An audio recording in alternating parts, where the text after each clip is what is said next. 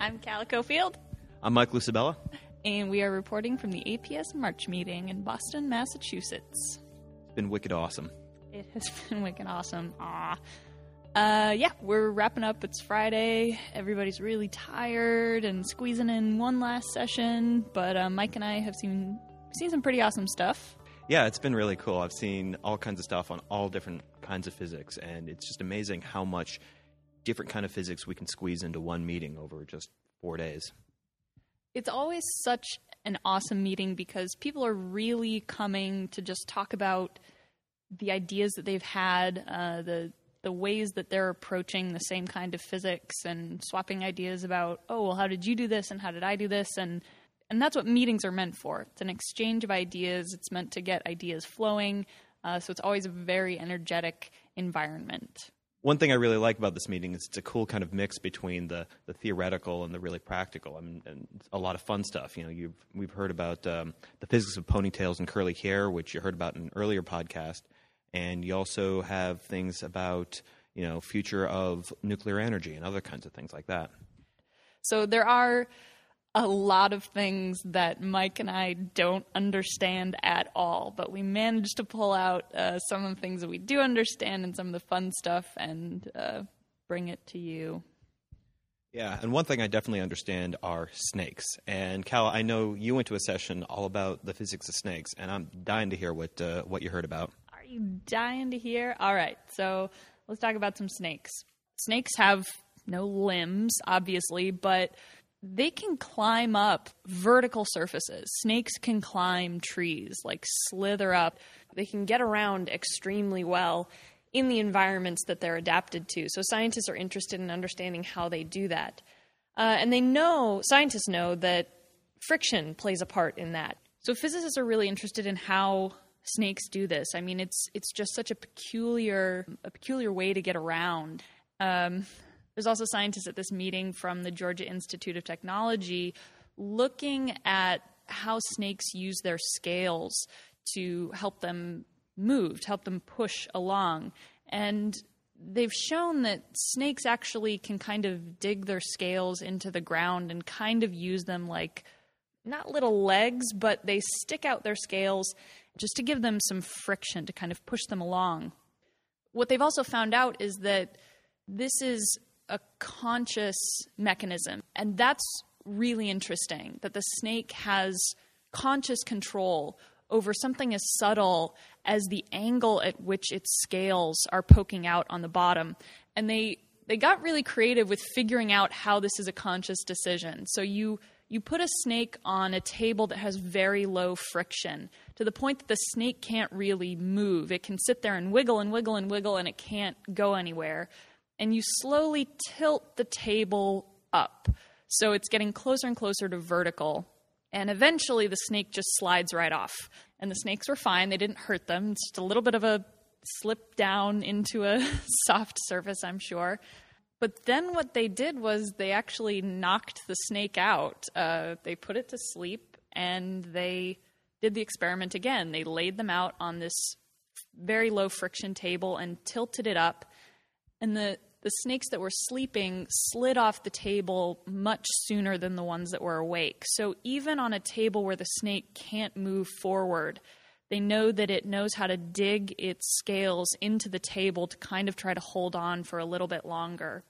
And the other thing that they found is that the snake uh, has something called the angle of attack. So that's the angle between the scale and the table. So if the if the scales are flat up against the snake's body, then the angle is basically zero. And then it can dig those scales into the table and the angle starts to increase.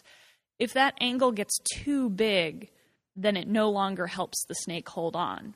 And they found that there is this ideal window, but the snake can adjust it depending on the surface that it's on. If it's on a very slippery surface, it might want a larger angle of attack. Uh, if it's on a surface that isn't as hard to grip, it might be smaller.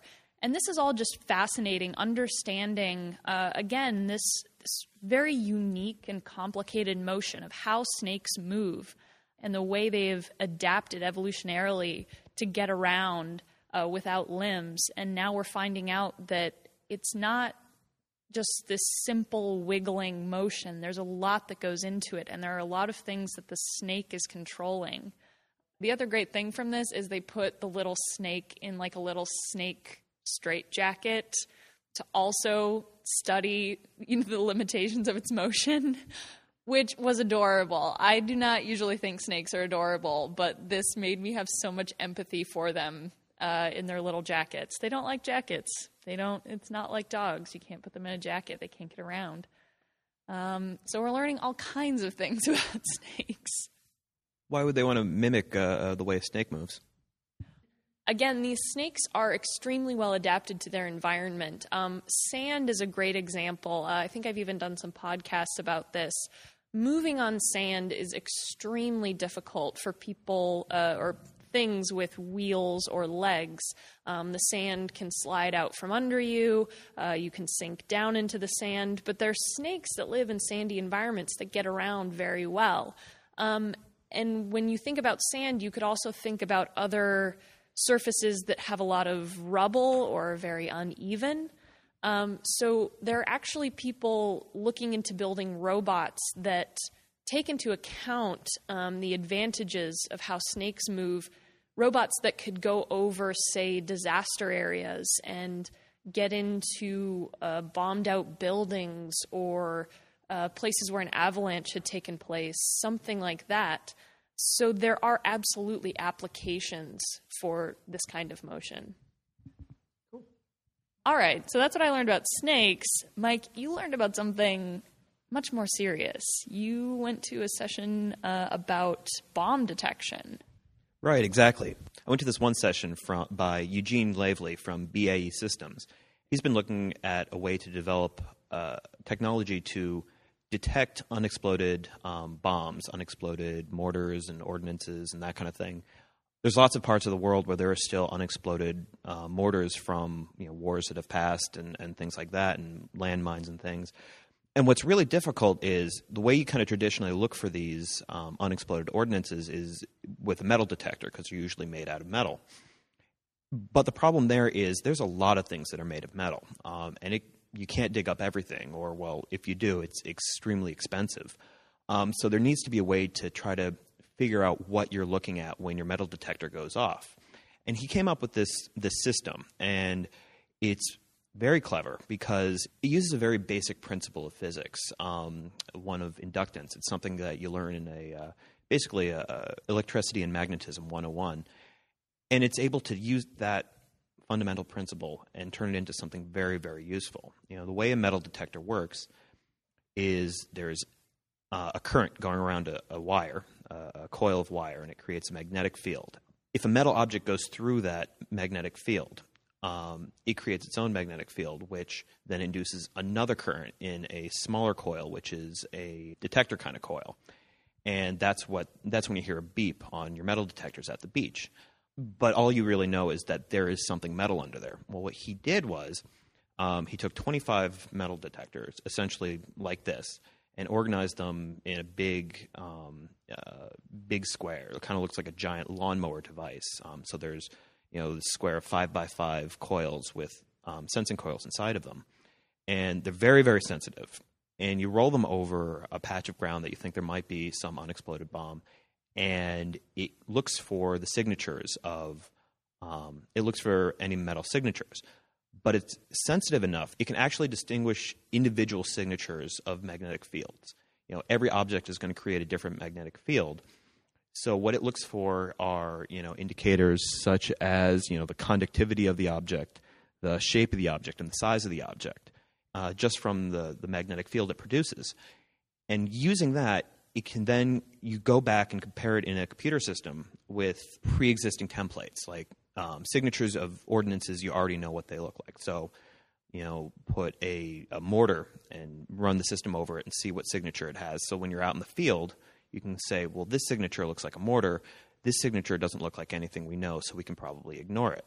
And it goes a long way of being able to tell what what it is you're looking at under your feet. Uh, just using those three um, identifiers, the conductivity, the size, and the shape of the object, that goes a long way to being able to tell if you know if there's a, a landmine underneath your feet or if there's a refrigerator underneath your feet. You know, there's a lot of lot of different ways that you can identify what you're looking at without actually looking at. This is such a great example of how, uh, you know, it might be simple for people to say, um, well, we have metal detectors, let's look for these metal objects. Like, well, why can't we tell their size or if they're hollow or what they are? And it's the challenge for physicists to gather more information when the traditional ways that we gather information, like looking at something, are not there. And it's so awesome to hear how creative physicists get with gathering information from very little. There was also a press conference of, about this bomb detection system, and the other thing that they brought up is that with extreme weather that's happening in the world, there are actually some of these um, bombs getting washed up uh, from the ocean into areas where they weren't previously, and so there is actually a new need uh, to be able to detect these after they've been buried in layers of mud and sand coming in. Yeah, that's exactly right. And they're also working on smaller systems too um, to be able to deploy it inside of forests because it's very difficult to have a whole bunch of um, coils next to each other. So they're working on compacting the system down, making it more sensitive. I'm Calla Cofield reporting from the APS March meeting. You've been listening to the Physics Buzz podcast. As always, you can find more podcasts, our Physics Buzz blog, resources, and so much more at physicscentral.com. Tune in next week for more Physics Buzz.